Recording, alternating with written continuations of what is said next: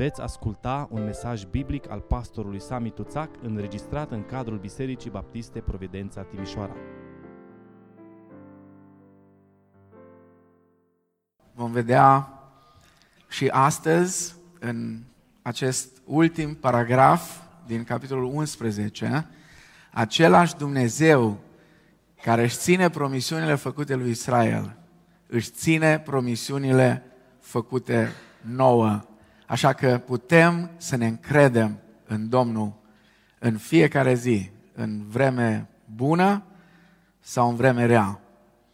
Vă rog să deschideți Sfânta Scriptură în Epistola către Romani, capitolul 11.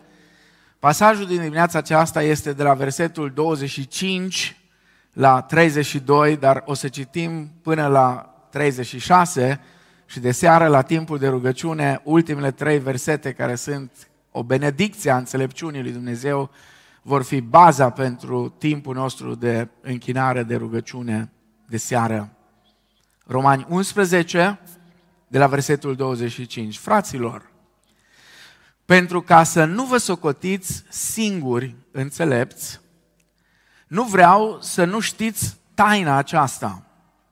O parte din Israel a căzut într-o împietrire care va ținea până va intra numărul de plin al neamurilor. Și atunci tot Israelul va fi mântuit.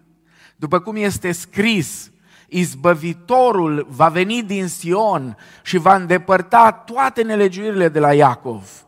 Acesta va fi legământul pe care îl voi face cu ei când le voi șterge păcatele. În ce privește Evanghelia, ei sunt vrășmași. Și aceasta spre binele vostru.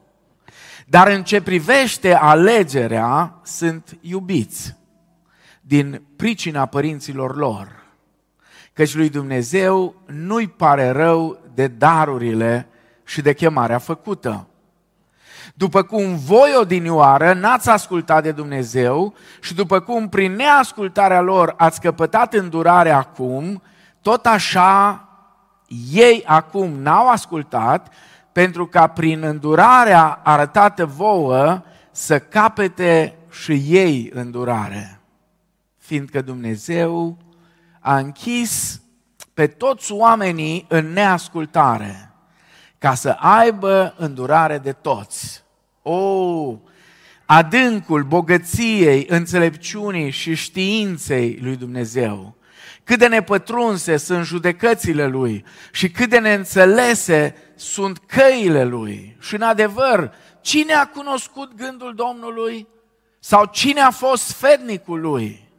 Cine i-a dat ceva întâi ca să aibă de primit înapoi? Din el, prin el și pentru el sunt toate lucrurile. A lui să fie slava în veci. Amin. Doamne, îți mulțumim că în dimineața asta putem să stăm în fața cuvântului Tău și suntem provocați, Doamne, să rămânem uimiți de măreția Ta, de frumusețea Ta, de cunoștința Ta, de atotputernicia Ta, Doamne, de suveranitatea Ta, de tot ceea ce faci Tu, Doamne. Tu ești unic în universul acesta. Glorie, onoare, cinste, mărire și laudă în numele Tău, de acum și până în veci. Amin. Doamne, ne rugăm ca și în dimineața asta să ne faci clar cuvântul Tău. Vrem să uh, lăsăm deoparte multe concepții care sunt populare, dar nu sunt biblice și să ne întoarcem la simplitatea cuvântului Tău care are putere să ne schimbe, să ne transforme, să ne facă asemenea chipului Domnului Isus Hristos. Doamne, lucrează la modul practic și în dimineața asta o creștere în înțelegerea cuvântului Tău în fiecare dintre noi și apoi prin Duhul Sfânt, Doamne, Dă-ne putere ca ceea ce învățăm să practicăm în umblarea noastră cu Tine de fiecare zi, în relațiile noastre, în biserică, acasă, la locurile noastre de muncă, între prietenii noștri, între dușmanii noștri, oriunde suntem, Doamne, ajută-ne să Te reprezentăm pe Tine cu cinste. În numele Domnului Isus Hristos Te-am rugat toate acestea. Amin. Vă invit să luați locurile. Cum am anticipat deja, în dimineața aceasta și mai precis de seară, încheiem partea doctrinară a epistolei către romani. Suntem în capitolul 11, cu siguranță unul dintre cele mai grele uh, capitole din întreaga scriptură. Sigur, uh, dacă privim cu luarea minte uh, la întreg paragraful acesta care îl are în vedere pe Israel și nu rupem nici paragraful acela, acesta din întreaga epistolă, atunci va fi poate un pic mai ușor să înțelegem argumentul pe care Apostolul Pavel îl aduce în întreaga epistolă către romani și, desigur, inclusiv aici, în aceste trei capitole care uh, se referă la rolul lui Israel în mântuirea noastră și la rolul pe care, rolul special, da, o spun cu toată tăria, rolul special, unic, pe care Israelul îl are în planul lui Dumnezeu de mântuire. Da, ne-am uitat la trecutul lui Israel, la prezentul lui Israel și ultimele duminici am abordat din capitolul 11 mai ales viitorul lui Israel. Abordând problema viitorului lui Israel, Apostolul Pavel subliniază în capitolul 11 trei adevăruri fundamentale, doar vi le aduc aminte pentru că nu aș vrea să uităm lucrul acesta. Și anume, respingerea lui Israel este parțială, nu totală. Da, Israel este pus deoparte acum. Da, este pus deoparte în ceea ce privește mântuirea, în ceea ce privește uh, binecuvântarea aceasta extraordinară a uh, mântuirii care o primim prin credința în Hristos. Însă respingerea lui Israel este parțială, nu totală și Apostolul Pavel justifică uh, ceea ce afirmă inclusiv prin mărturia lui personală. Și eu sunt evreu, eu sunt unul care am crezut și au fost mulți alții, multe mii dintre ei care au crezut chiar atunci și de-a lungul anilor. Apoi, în al doilea rând, respingerea lui Israel s-a făcut cu un scop, și anume mântuirea neamurilor. Dumnezeu i-a pus deoparte ca noi să putem fi mântuiți. Dacă nu s-ar fi întâmplat ce s-a întâmplat, că a venit la ai săi și ai săi nu l-au primit, noi n-am fi avut acces. E foarte interesant. Printr-o tragedie până la urmă. O tragedie pentru ei. Tragedia aceasta mare pentru ei s-a transformat în cea mai mare binecuvântare pentru noi. Pentru că continuă Evanghelia de Ioan, dar tuturor celor ce l-au primit. Adică tuturor înseamnă inclusiv noi. Adică celor ce cred în numele Lui, le-a dat dreptul să se numească copii al lui Dumnezeu, născuți nu din sânge, nici din voia firilor, nici din voia vreunui om, ci din Dumnezeu. Respingerea lui Israel. În al treilea rând, spune Pavel, este temporară și nu este veșnică sau eternă. Accentul pus de Pavel asupra reabilitării lui Israel în viitor este că reabilitarea lui Israel nu este doar o posibilitate. O să revin la asta. Pavel nu spune Israel poate să fie mântuit. Pavel nu spune tot Israelul poate să fie mântuit. Nu, Pavel spune tot Israelul va fi mântuit. Pavel nu vorbește despre reabilitarea lui Israel ca o posibilitate, ci ca o certitudine. O certitudine. Un fel de da și amin. Adică ceea ce Dumnezeu spune, așa se împlinește. Ascultați, fraților, pentru ca să nu vă socotiți singuri înțelepți. Nu vreau să nu știți taina aceasta. O parte din Israel a căzut într-o împietrire care va ținea până va intra numărul de plin al neamurilor. Planul acesta suveran al lui Dumnezeu de a pune deoparte temporar Israelul pentru a arăta har neamurilor, nu este un temei pentru noi, pentru cei dintre neamuri, ca să ne lăudăm Spune în versetul 18, nu te lăuda tu față de ei. ei tu nu ai ce au ei. Nu te lăuda. Tu ai acum doar pentru că ei au fost puși deoparte ca să intri și tu. Apoi spune, nu te îngânfa, zice în versetul 20. Deci, neamurile să nu se laude, să nu se îngânfe și apoi să nu fie ignoranți. Să nu fiți ignoranți. Nu vreau să, uh, fraților, să nu vă socotiți singuri înțelepți. Nu vreau să nu știți taina aceasta. Să nu fiți ignoranți ca să nu vă socotiți singuri înțelepți. Știți? Ignoranța este întotdeauna o cauză a vanității. Românii au proverbe bune, unele dintre ele. Și unul spune așa, fudulia e soră bună cu cine? Cu prostia. Fudulia, vanitatea, da? când ești fudul, când ești mândru, fudulia, vanitatea, întotdeauna este soră bună cu ignoranța, cu prostia. Și ignoranța este una din cauzele vanității. De multe ori ne facem o imagine falsă despre noi înșine și devenim mândri. Fraților, să nu vă socotiți singuri înțelepți. Lasă pe alții să spună cât ești tu de înțelept, cât ești de deștept. Nu veni tu să o spui. Sigur, noi putem, pentru că suntem șmecheri. Suntem șmecheri. Când eram în armată, se spunea gradații care ne puneau să facem tot felul de exerciții care nu erau un program, dar n-aveai ce face, că acolo trebuia să spui uh, servesc patria și atât.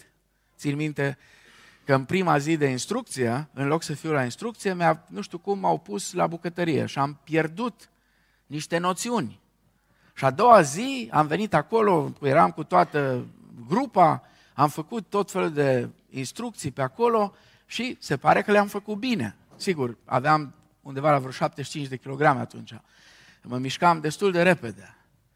Și uh, comandantul detașamentului mi-a spus, uh, bravo soldat, sau nu știu cum se spunea, nu mai țin minte, felicitări, bravo. Și eu zic, mulțumesc. și mi-a tras o înjurătură și spune, ce mulțumesc? Servesc patria. Ei, ei spuneau, soldatul român e parșiv. Eu cred că omul, nu neapărat român, omul, noi oamenii, suntem parșivi. Pentru că așa e, păcatul ne face să fim parșivi. Păcatul, pe toți. Să nu credeți, să nu... Știți, e foarte fain să pui etichete la unii, ăla e parșiv. Când spui asta, gândește-te și la tine, că nu ești cu nimic mai bun. Gândește-te la asta. Și de multe ori, imaginea asta falsă, noi uh, nu neapărat trebuie să venim și să spunem, bă, știți, eu sunt înțelept. Dar facem tot felul de șmecherii prin care să îi convingem cumva pe oameni de cât suntem noi de deștepți. Și cumva devenim mândri. Acum, să nu mă înțelegeți greșit, Scriptura încurajează știința și cunoașterea, dar nu încurajează mândria și vanitatea. Scriptura nu premiază prostia niciodată. Ma, mai mult decât atât, Apostolul Petru spune că cei neștiutori și proști, da, așa o spune, cei neștiutori și proști răstălmăcesc scripturile spre pierzarea lor. Nu numai că nu premiază prostia, dar nici nu o scuză. Un creștin care are Sfânta Scriptură nu are voie să fie prost. Sigur, mă refer la aspectele astea, că nu o să știi uh, nu știu ce noțiuni de medicină sau de drept sau de nu știu ce, aia știu specialiștii. Dar când e vorba de Scriptură, când e vorba de ce spune Scriptura despre voia lui Dumnezeu, tu nu ai voie să fii prost. Pentru că dacă ești prost, atunci sunt alții șmecheri care te pot duce în toate direcțiile. Și asta nu este deloc încurajat nici de Pavel, nici de Petru, nici de Ioan, nici de Hristos, nici de Iacov, nici, de, nici măcar de unul dintre autorii din Noul Testament și nici din Vechiul Testament. Să știți, cunoașterea adevărului este un antidot împotriva mândriei. Pentru că știți care e frumusețea? Adevărata înțelepciune duce la umilință. Aici poți să-ți dai seama cât, pe unde e unul sau altul. Dacă ceea ce știi, dacă ceea ce ai învățat, dacă ceea ce cunoști te duce la umilință, acolo este adevărata înțelepciune. Apostolul Pavel dorește ca membrii bisericii din Roma, evrei și neamuri, să înțeleagă poziția pe care o au și unii și alții în planul lui Dumnezeu. Să nu se laude nici unii, nici alții, nici evrei, nici neamurile, ci să laude pe Dumnezeu și unii și alții, să laude pe Dumnezeu care merită toată lauda. Acum, fiți atenți, aici e o expresie tare de care unii se folosesc ca să ne arate cât sunt ei de știutori. Zice să nu vă socotiți singuri înțelepți. Nu vreau să nu știți taina aceasta.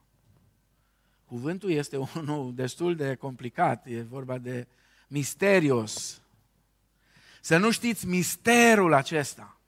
Și oamenii sunt foarte mari amatori de mistere. Wow! Wow! Extraordinar! Măi, ce spune omul ăsta?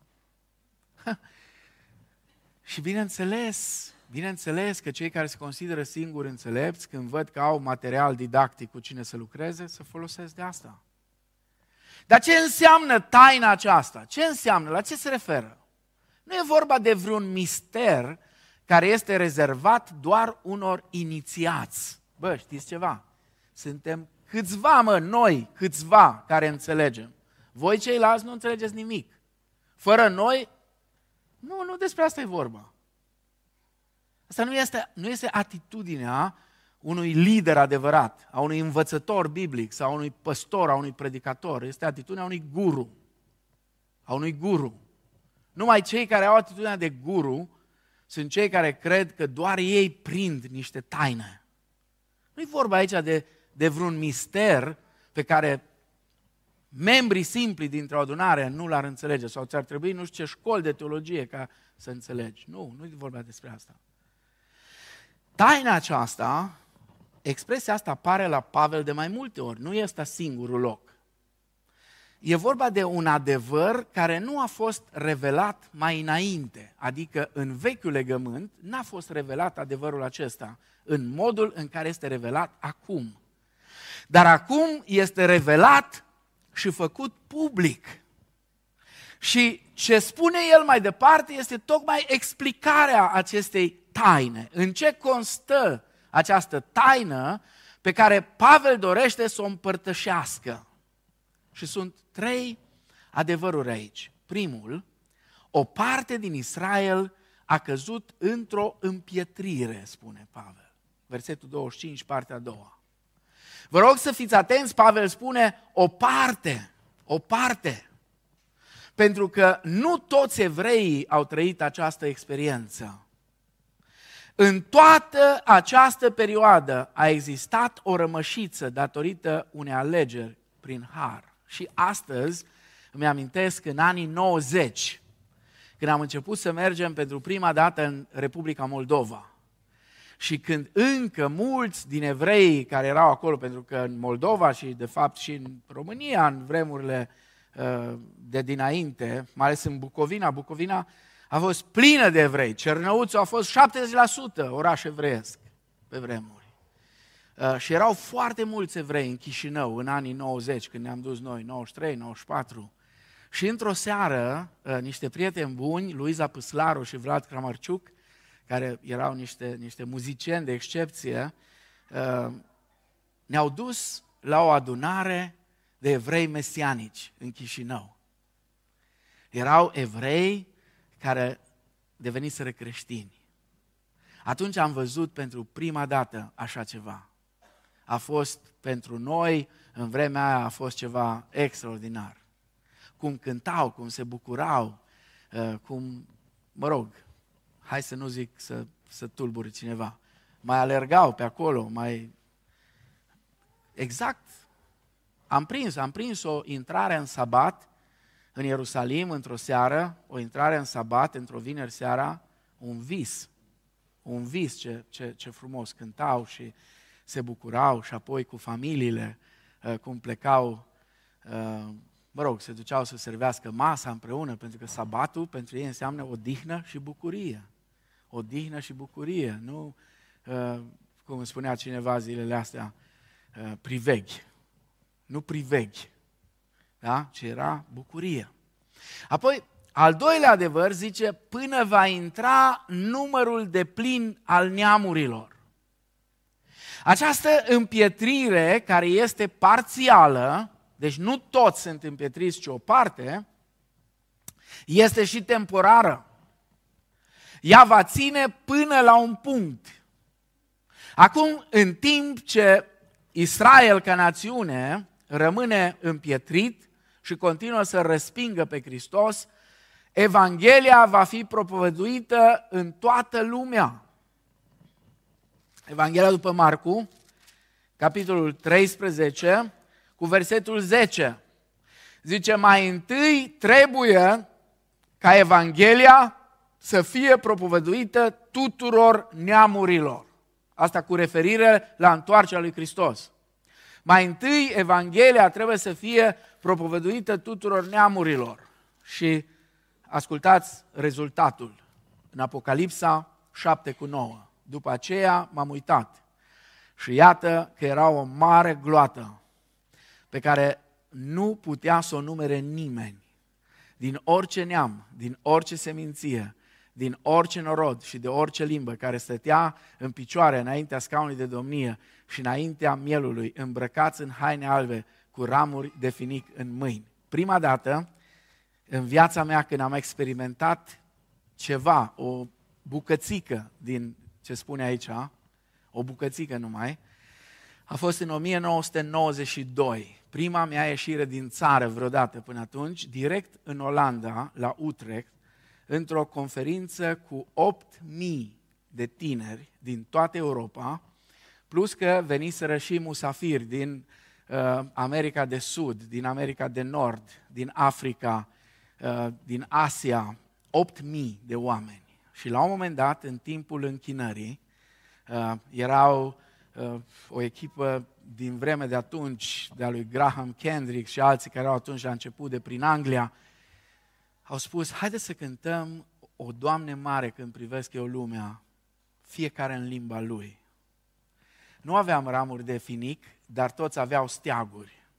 Erau cu steaguri, mai ales cei care veneau din țările astea cu monarhii constituționale. Aveau niște steaguri imense, niște cearșafuri de-a dreptul, imense. Să vezi 8.000 de oameni cântând fiecare în limba lui a fost ceva, ceva, așa, un crâmpei din ce va fi atunci, când vom fi toți îmbrăcați în haine albe, toți cu ramuri de finic în mâini, toți cântând, oameni din orice limbă. Ce au în comun? Cine sunt aceștia și de unde vin? Ei vin din necazul cel mare. Ei și-au spălat hainele în sângele mielului. De aceea stau în picioare înaintea mielului. Răspuns la o întrebare care apare un pic mai înainte în capitolul 7. Vine mânia mielului. Cine va sta în picioare? Am citit zile trecute, îi spuneam Simonei, un articol despre mari bogați ai lumii, care sunt niște fricoși de 2 lei. Li frică de apocalipsa. Li frică că vine ceva peste ei și au început să-și facă buncăre. Să-l vedeți pe Zuckerberg ăsta, sau cum îl cheamă de la Facebook, ce buncăre și-a făcut în Hawaii, undeva pe o insulă. Să vedeți pe ăsta la altul, uh, uh, ziceți, care cu... Cum? Ăla, gates Da. Să-l vedeți pe ăsta, să vedeți să vedeți pe o grămadă, inclusiv la noi în țară. Știți cât costă un bunker, da, micuț? 70 de mii de euro. Să-ți facă buncăre din alea, să le bage în pământ și... Imediat când am citit asta, mi-a venit în minte ce spune în Apocalipsa. Se vor duce la munți și la dealuri și vor striga, munților, cădeți peste noi, dealurilor, acoperiți-ne! Era o cântare veche pe vremuri, acoperiți-ne că El vine, că a venit mânia mielului. Cine poate sta înaintea Lui? Cine va sta în picioare? Și Ioan spune, sau aude din partea celui bătrân, iată cine va sta în picioare. Cei care și-au spălat hainele în sângele mielului. Dacă n-ai făcut asta până acum, nu vei sta în picioare. Vei fi dintre aceia care își vor pierde mințile și sufletul de groază. Și vei fugi și vei alerga dintr-o parte în alta. Unii, în nebunia lor, se vor duce la morminte. Se vor duce la morminte și vor vorbi cu morții. Și le vor spune morților, morților, ieșiți afară din morminte. Că vrem noi să ne băgăm acolo. Că a venit mânia mielului. Cine poate sta înaintea lui? Cine? Cine și-a spălat hainele în sângele mielului. Aceia vor sta în picioare. Din ce în ce mai mulți credincioși dintre neamuri vor auzi Evanghelia și o vor primi. Nu vă uitați la faptul că Europa a intrat cumva într-o noapte spirituală. Mă rog să nu țină prea mult. Mă rog ca noaptea asta, până la urmă, să ducă la o trezire spirituală. Pentru că întotdeauna întunericul nu va domni veșnic. Dar nu ai cum să nu te uiți. Nu ai cum. Mă uitam zile trecute pe un clip dintr-o biserică din Brazilia, pur și simplu nu îmi venea să cred. Era o biserică imensă, era pur și simplu un stadion în toată regula. Și erau mii și mii de oameni acolo și cântau. Cântau și lăudau pe Domnul. Și în Brazilia, și în Argentina, și în toată America Latină, și în Africa, ce să mai vorbim, și în Asia, iar în China, cu toate persecuția, biserica subterană crește cu repeziciune și acolo, peste tot. Și procesul acesta va continua până va intra numărul de plin al neamurilor sau până va fi împlinită plinătatea sau completarea neamurilor. Asta e traducerea a ceea ce spune Pavel aici, numărul de plin al neamurilor. Și atunci, spune el, tot Israelul va fi mântuit. După cum este scris, izbăvitorul va veni din Sion și va îndepărta toate nelegiuirile de la Iacov. Acesta va fi legământul pe care îl voi face cu ei când le voi șterge păcatele. Ce înseamnă afirmațiile acestea? Care este identitatea lui Israel care va fi mântuit? O să revin pe final aici pentru că știu că naște discuții și ați auzit prea multe lucruri care vă încurcă. Unii teologi, între care, din păcate, și Calvin, au crezut și cred că este o referire la biserică asta, când spune aici, tot Israel va fi mântuit. Vreau să fac o observație importantă. Există un text în Galaten 6 cu 16, unde Pavel folosește expresia Israelului Dumnezeu în mod figurativ, în mod spiritual, referindu-se la biserică. Dar în Romani, de la capitolul 1 până la final, în Romani, Israelul este Israelul etnic, Israelul național, Israelul într-o parte și neamurile în altă parte. Cât se poate declara. John Murray spune, din punct de vedere exegetic, este imposibil să-i conferim cuvântului Israel din versetul 26 vreo altă semnificație decât cea caracteristică termenului în tot restul epistolei. Așadar, dacă este vorba de poporul Israel și cred din toată inima că așa este, pentru că uh, asta este ce ne arată exegeza serioasă făcută asupra Scripturii, rămân două întrebări. Una, ce înseamnă tot? Da? Pentru că spune tot Israelul. Și asta e și tema noastră de astăzi. Tot Israelul va fi mântuit. Ce înseamnă tot? Pe cine include Pavel în tot Israelul? Pentru că, desigur, acum Israel este împietrit. Cu excepția unei rămășițe care a crezut. Această situație se va schimba, spune Pavel aici, doar când va intra numărul de plin al neamurilor sau plinătatea neamurilor. Acum, vreau să vă aduc aminte, dacă ați citit cu atenție Vechiul Testament, expresia tot Israelul de la Dan la Berșeva, da? De Dan era punctul nordic, Berșeba era punctul sudic, cel mai sudic. De la Dan la Berșeba, tot Israelul s-a adunat la Samuel, sau tot Israelul a venit la Saul, sau ați auzit expresia asta? V-ați văzut-o în Vechi Testament? De nenumărate ori. De trei ori pe an, toți bărbații să urce la Ierusalim. Nu urcau întotdeauna toți. Nu e vorba de toți, uh, uh, sau cum să vă spun, nu, nu înseamnă toți fără excepție, sau fiecare fără excepție, ci înseamnă Israelul ca întreg. Ezechiel, capitolul 20, uh, aș vrea să citim versetele astea, vă rog să căutați în, în Scriptură. Uh, Ezechiel, capitolul 20, versetul 34 la 38. Vă voi scoate din mijlocul popoarelor și vă voi strânge din țările în care v-am risipit cu mână tare și cu braț întins și vărsându-mi urgia. Vă voi aduce în pustia popoarelor și acolo mă voi judeca față în față cu voi. Cum am judecat cu părinții voștri în pustia țării Egiptului, așa mă voi judeca și cu voi, zice Domnul Dumnezeu. Vă voi trece pe sub toiag și vă voi pune sub mustrarea legământului. Voi deosebi dintre voi pe cei îndărădnici și pe cei ce nu sunt credincioși. Îi voi scoate din țara în care sunt străini, dar nu vor merge iarăși în țara lui Israel și veți ști că eu sunt Domnul.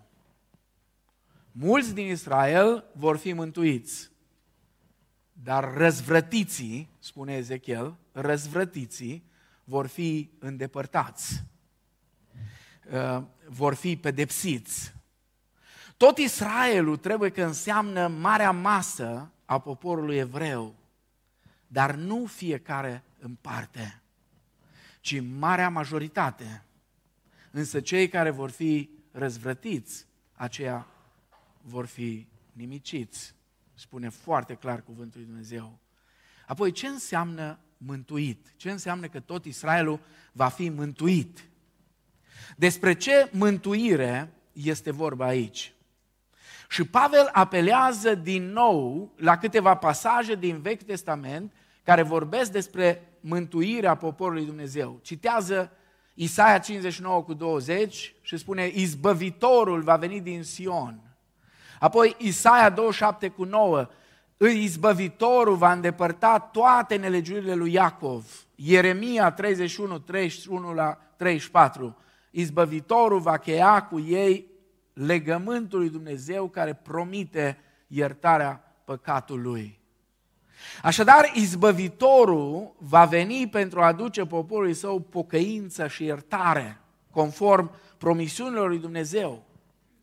Vă rog să fiți atenți, Apostolul Pavel nu vorbește aici despre o mântuire națională. Nu despre asta e vorba. Nu despre o mântuire națională. Și acum, aici o să revin pe final, pentru că vreau să mă asigur că înțelegem despre ce e vorba. Pavel nu vorbește nici despre vreo modalitate specială de mântuire a evreilor. Și aici este marea prostie a unor creștini, a unor lideri creștini, a unor predicatori, ambulanți sau nu știu cum să-i numesc, care lasă să se înțeleagă pur și simplu că Dumnezeu ar avea o altă modalitate de a-i mântui pe evrei decât prin credința în Hristos. Așa ceva nu există. O să vedem pe final, pentru că vreau să explic, să ne înțelegem foarte bine. Nu e vorba de vreo modalitate specială de mântuire a evreilor, ci este vorba de mântuirea de păcat care se primește numai prin credință, sola fide, cum au spus reformatorii, numai prin credința în Domnul Isus Hristos. Versetul 28 la 32. În ce privește Evanghelia, ei sunt vrășmași. Și aceasta spre binele vostru, dar în ce privește alegerea, sunt iubiți din pricina părinților lor. Și apoi continuă Pavel. Lui Dumnezeu nu-i pare rău de darul și chemarea făcută. După cum voi odinoară n-ați uh, ascultat de Dumnezeu și după cum prin neascultarea lor ați căpătat îndurare acum, tot așa ei acum n-au ascultat pentru ca prin îndurare arătată vouă să capete și ei îndurare, fiindcă Dumnezeu a închis pe toți oamenii în neascultare ca să aibă îndurare de toți.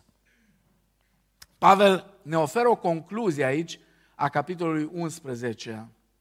El spune în aceste versete pe ce bază putem fi încrezători că Dumnezeu nu și-a lepădat poporul și nici nu i-a lăsat să cadă în așa hal încât reabilitarea lor să nu mai fie posibilă. Întreaga argumentație din capitolul 11 a fost clădită pe cele două întrebări din versetele 1 și 2 și versetul 11. Avem, acum Pavel oferă aici temeiurile afirmațiilor lui.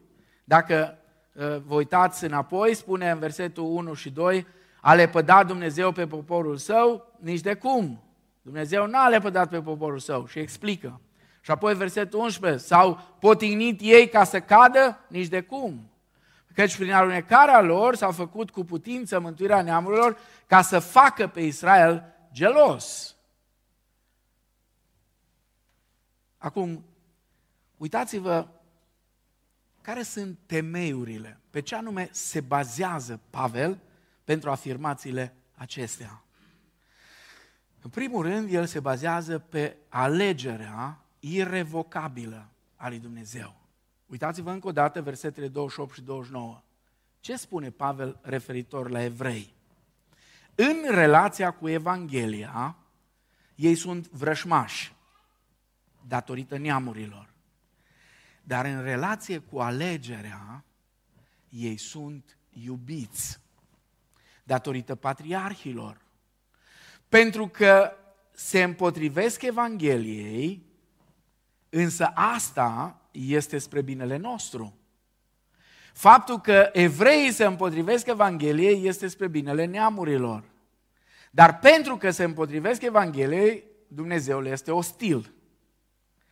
Dar deoarece Dumnezeu este credincios legământului și promisiunilor sale, El îi iubește. Sigur, mintea noastră mică cu greu poate să prindă asta. Cum să-ți fie cineva ostil și în același timp să te iubească?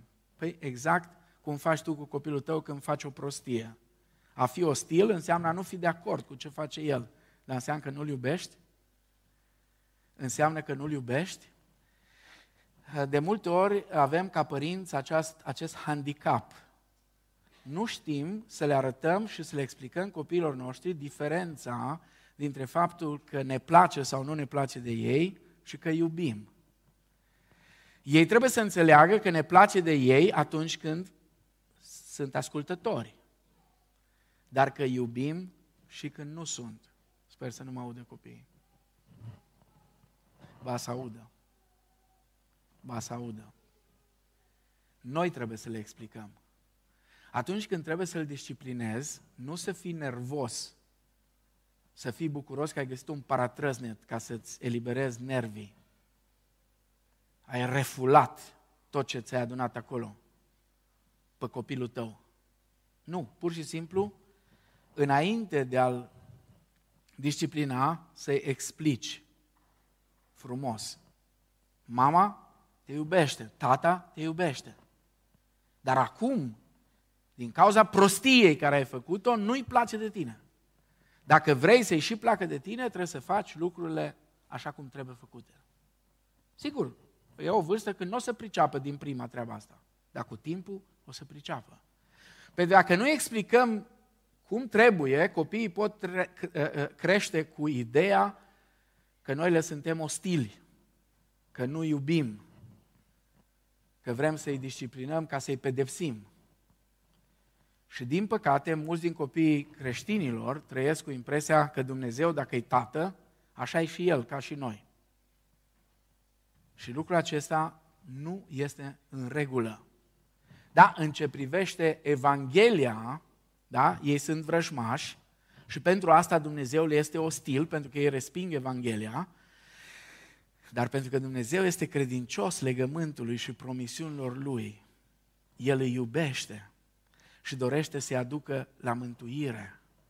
Și Pavel citează din numeri 23 cu 19 și spune Dumnezeu nu se răzgândește niciodată în privința darurilor sau a chemării sale. Da? Cu ani de zile în urmă am fost undeva la o nuntă. Eram la masă și au fost niște chestii acolo, nu are importanță, care n-au fost chiar kosher, cum ar zice un evreu.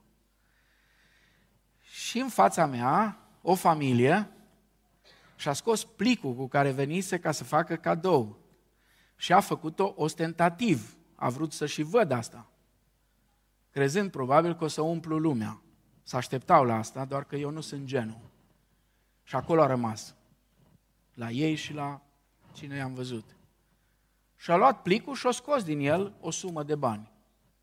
Pentru că de acasă și-a propus că face cadou mirilor suma respectivă. Acolo ceva nu i-a picat bine și a zis, aha, lasă că vă tai eu.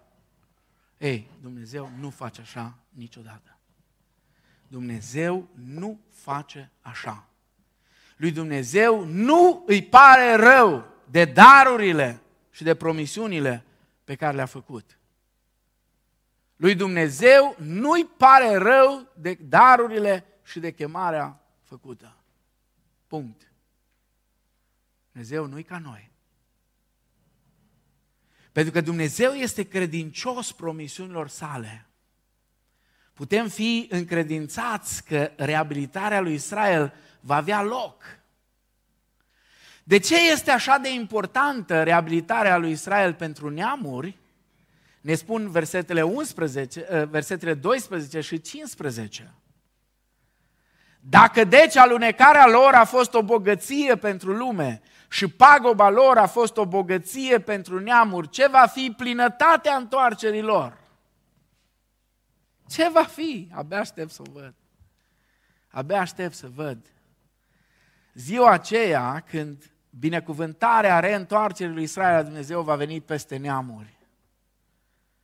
Pentru că, sincer, nu știu dacă voi sunteți, dar eu sunt curios ce ne mai poate da Dumnezeu care va fi așa de mare ca seamănă cu viața din morți?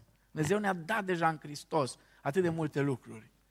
Dar încă vrea să ne mai dea, pentru că avem un Dumnezeu bogat, un Dumnezeu mare. A Lui este pământul și tot ce este pe El. Și cerul, desigur, e tot a Lui. Versetul 15. Dacă lepădarea lor a adus împăcarea lumii, ce va fi primirea lor din nou decât viață din morți? Pentru că Dumnezeu este credincios, promisiunile sale în legătură cu poporul său din vechime se vor împlini. Și pentru că El împlinește promisiunile Lui făcute în vechime, putem fi încredințați că tot ce a promis cu privire la noi se va împlini cu siguranță. Amin? Da? Mă uit, la ce să mă uit? Pe mă uit la modul cum a lucrat și lucrează cu poporul lui, din vechime. Pe dacă tot ce a spus despre ei se împlinește, tot ce a spus și despre noi se va împlini. Și al doilea lucru, Pavel este convins că Dumnezeu are un viitor pentru Israel și datorită îndurării lui. Datorită îndurării lui. După cum voi din oară n-ați ascultat de Dumnezeu și după cum prin neascultarea lor ați căpătat îndurare, acum tot așa ei N-au ascultat pentru ca prin îndurarea arătată vouă să capete și ei îndurare. Ce fantastică e toată legătura asta. Iată cum s-a întâmplat, pe scurt, toată istoria în două minute. Odinioară Avram a ascultat de Dumnezeu. Și Dumnezeu l-a ales pe el și descendenții lui ca popor al său. Apoi, neascultarea evreilor i-a dat posibilitatea lui Dumnezeu să arate îndurare neamurilor. Și apoi, datorită acestei îndurări arătate neamurilor, și Israel va avea parte din nou de îndurarea lui Dumnezeu. Și versetul 32. Fiindcă Dumnezeu a închis pe toți oamenii în neascultare, ca să aibă îndurare de toți. Pentru a realiza acest lucru în mod drept, i-a închis ca într-o temniță pe toți oamenii în neascultare. Romani 3 cu 23. Nu este nici unul care să facă binele, nici unul măcar. Căci toți au păcătuit și sunt lipsiți de slava lui Dumnezeu. De ce? Pentru ca toți să aibă posibilitatea mântuirii prin har.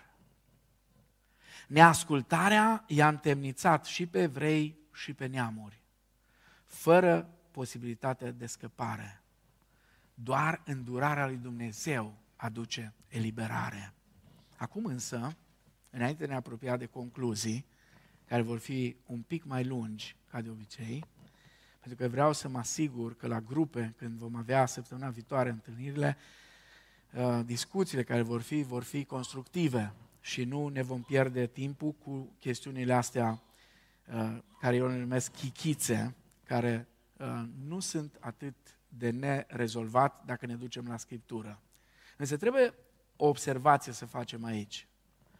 Rupând textul acesta, și anume versetul 32, rupându-l din contextul lui, unii teologi au ajuns la concluzii universaliste.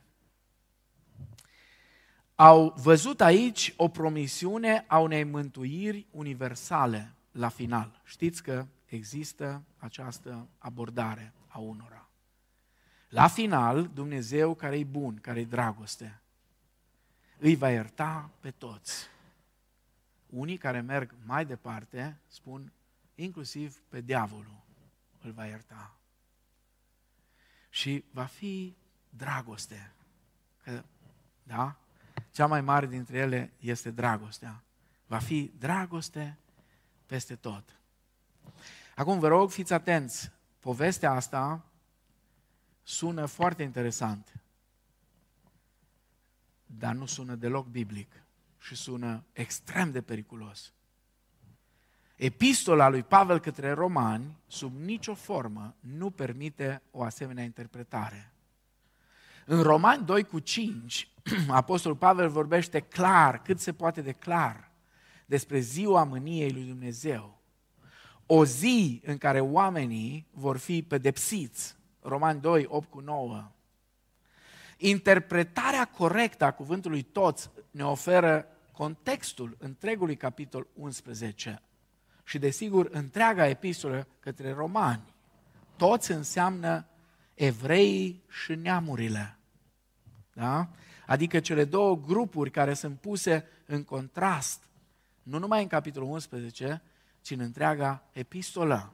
Asta înseamnă toți. Să aibă îndurare de toți. I-a închis în neascultare și pe unii și pe alții, adică și pe evrei și pe neamuri, ca să aibă îndurare și de unii și de alții, adică de toți. Acum, câteva gânduri pe final legat de modul în care tot Israelul va fi mântuit. Um, pentru că este foarte important.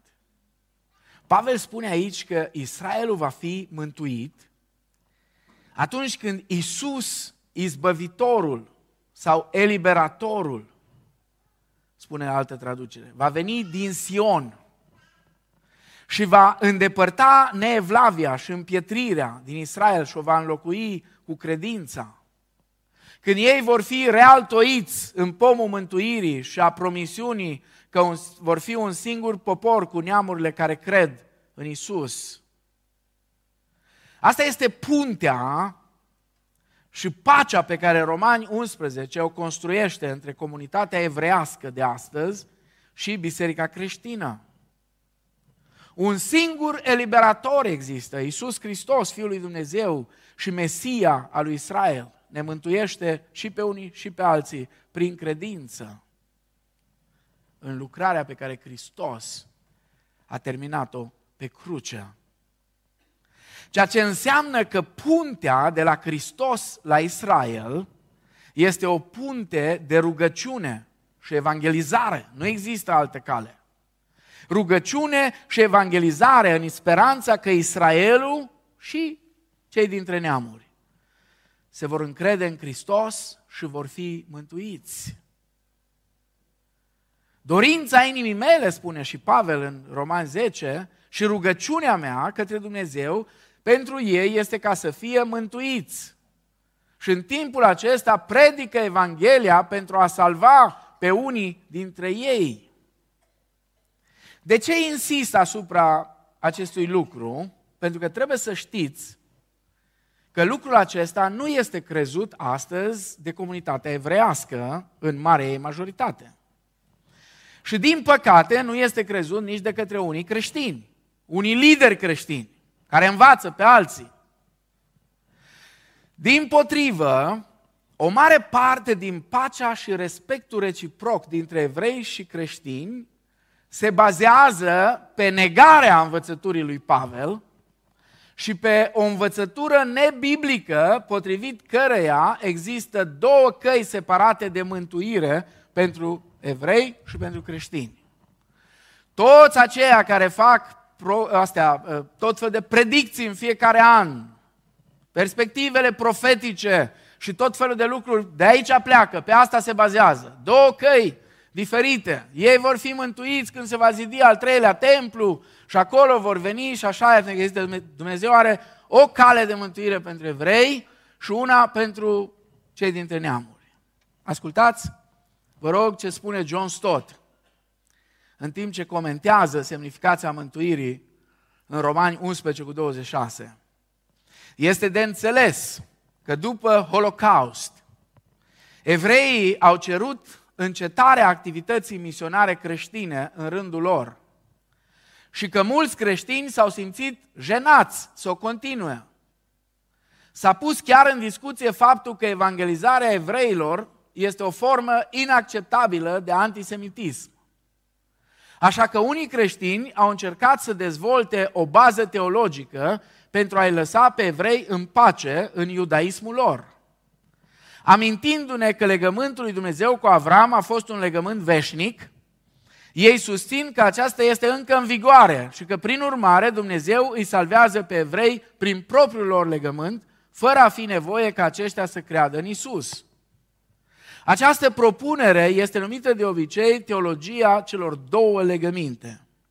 Episcopul Christer Stendhal a fost unul dintre primii cercetători care a susținut-o, și anume că există două piste, două căi diferite de mântuire. Calea creștină, pentru rămășița credincioasă dintre evrei și neamurile credincioase, și calea pentru Israelul istoric, care se bazează pe legământul lui Dumnezeu cu aceștia. Romani 11, spuneți tot, se opune în mod clar acestei tendințe, prin insistența sa asupra faptului că există un singur măslin din care fac parte atât evrei cât și, credinci, uh, uh, cât și credincioși evrei. Atât cei dintre neamuri cât și credincioși evrei. Ironia acestei situații, scrie Tom Wright, este că sfârșitul secolului 20 pentru a evita antisemitismul a susținut o poziție și anume neevangelizarea evreilor pe care Pavel o consideră tocmai antisemită. Tocmai asta este adevăratul antisemitism. Dar tot atinge o coartă sensibilă. În timpul Holocaustului au fost creștini în Germania și în România și în Polonia și în Ungaria și într-o grămadă de alte țări, care pur și simplu au făcut pact cu guvernul nazist și cu guvernele pro-naziste care erau în țările astea și au executat pe evrei. Sigur, au fost și mulți creștini care i-au ajutat. Asta nu e doar o ironie, e o tragedie. Pentru că o biserică care renunță la evangelizarea poporului evreu uh, nu poate să păstreze Evanghelia pentru mult timp. Pentru că va fi subminată prin negarea necesității credinței în Hristos pentru mântuire. Pavel ar fi considerat această poziție a unei mântuiri pe două căi ca fiind o negare radicală a lucrării lui Hristos. Un eșec profund al iubirii lui Dumnezeu față de Israel. Așadar, aș vrea să subliniem în dimineața asta și mă rog să prindem adevărul acesta. Mântuirea vine pentru Israel și pentru neamuri în același mod, prin credința în eliberatorul care este Isus Hristos, sau nu vine deloc. Mântuirea ori vine prin Hristos și pentru unii și pentru alții, ori nu vine. Nu există o altă cale. Și apoi vă rog încă ceva, am spus că revin. Pavel nu spune tot Israelul poate fi mântuit. Nu, Pavel spune tot Israelul va fi mântuit. Da, e adevărat, nu toată lumea este de acord că tot Israelul se referă la națiune ca întreg în viață, într-o generație viitoare. Unii cred că Israelul se referă, tot Israelul se referă la adevăratul Israel, cel spiritual, care include evrei și neamurile. Alții consideră că se referă la rămășița Israelului etnic credincios care este salvată din totdeauna prin credința în Hristos. Nu consider că punctele acestea de vedere susțin sau pot fi susținute de ceea ce Pavel exprimă aici, și anume că va avea loc o mare și uimitoare convertire a Israelului într-o zi. O convertire de nivel planetar, dacă vreți, nu doar național. Dar am explicat, asta nu înseamnă că fiecare dintre ei, ci poporul în întregime. Cum se va întâmpla asta? Nu știu să vă spun. Nu am detalii. Mi se pare că Pavel vrea să spună că în legătură cu a doua venire a lui Hristos va avea loc o mare întoarcere a lui Israel la Hristos. Cum anume se va întâmpla, nu știu să vă spun. Dar sunt anumite profeții care sunt sugestive. De exemplu, Zaharia 12 cu 10. Și voi turna peste casa lui David și peste locuitorii Ierusalimului un duh de har și de cereri de îndurare. Adică ce înseamnă asta? Duhul acesta de har va veni peste ei și ei vor cere de la Dumnezeu îndurarea. Îndurarea despre care Pavel vorbește aici. Astfel că atunci când se vor uita la mine, la cel pe care l-au străpuns, îl vor plânge cum se plânge un copil unic și vor plânge cu amar pe el cum se plânge un întâi născut. Sau Isaia 66 cu 8. Cine a auzit așa ceva? Cine a văzut așa ceva? Oare se va naște o țară într-o singură zi? Oare o națiune va fi născută într-o clipă? Căci îndată ce Sionul a fost în travaliu și a născut copii. Știți că în noaptea de 14 spre 15 mai 1948, când s-a proclamat statul Israel, David Ben Gurion a citit exact versetele acestea. Se poate naște o țară într-o zi și da, într-o zi s-a născut. Pentru că așa spune Scriptura. Și dacă Dumnezeu își împlinește promisiunile și profețiile față de ei, le va împlini și față de noi. Matei 23 cu 39. Domnul Iisus spune națiunii împietrite, vă spun că nu mă veți mai vedea până când nu veți zice, binecuvântat este Cel ce vine în numele Domnului. Vreau să vă spun ceva. Eu sunt un predicator extrem de simplu. Așa am fost întotdeauna. Nu îmi propun să fascinez pe nimeni cu predicarea mea. Absolut deloc. Tot ce îmi propun este să mă ajute Dumnezeu atunci când predic și mă străduiesc la asta, să nu merg din, dincolo de ceea ce e clar, să nu merg dincolo, să nu trec de ceea ce este scris. Din acest motiv, nu sunt sigur de momentul și modul exact al convertirii lui Israel. Dar că asta se va întâmpla și că va fi realizată de Isus Hristos, eliberatorul sau izbăvitorul, care alungă neevlavia și iartă păcatele, de asta sunt sigur. Nu am nicio îndoială. Din toată inima cred că Dumnezeu va face asta. Când și cum, în detalii, asta nu știu. Și știu încă ceva, că ar trebui să ne rugăm pentru asta. Pentru ca numărul de plin al neamurilor să intre și pentru ca împietrirea să fie ridicată de la Israel. Și ar trebui să lucrăm pentru asta prin misiuni în mijlocul națiunilor care mai au nevoie sau de Evanghelia și prin mărturie față de Israel. Ar trebui să lăsăm deoparte orice îngânfare, orice prezumție față de necredincioși evrei și să realizăm că Dumnezeu urmărește să-i salveze pe ei prin mântuirea noastră.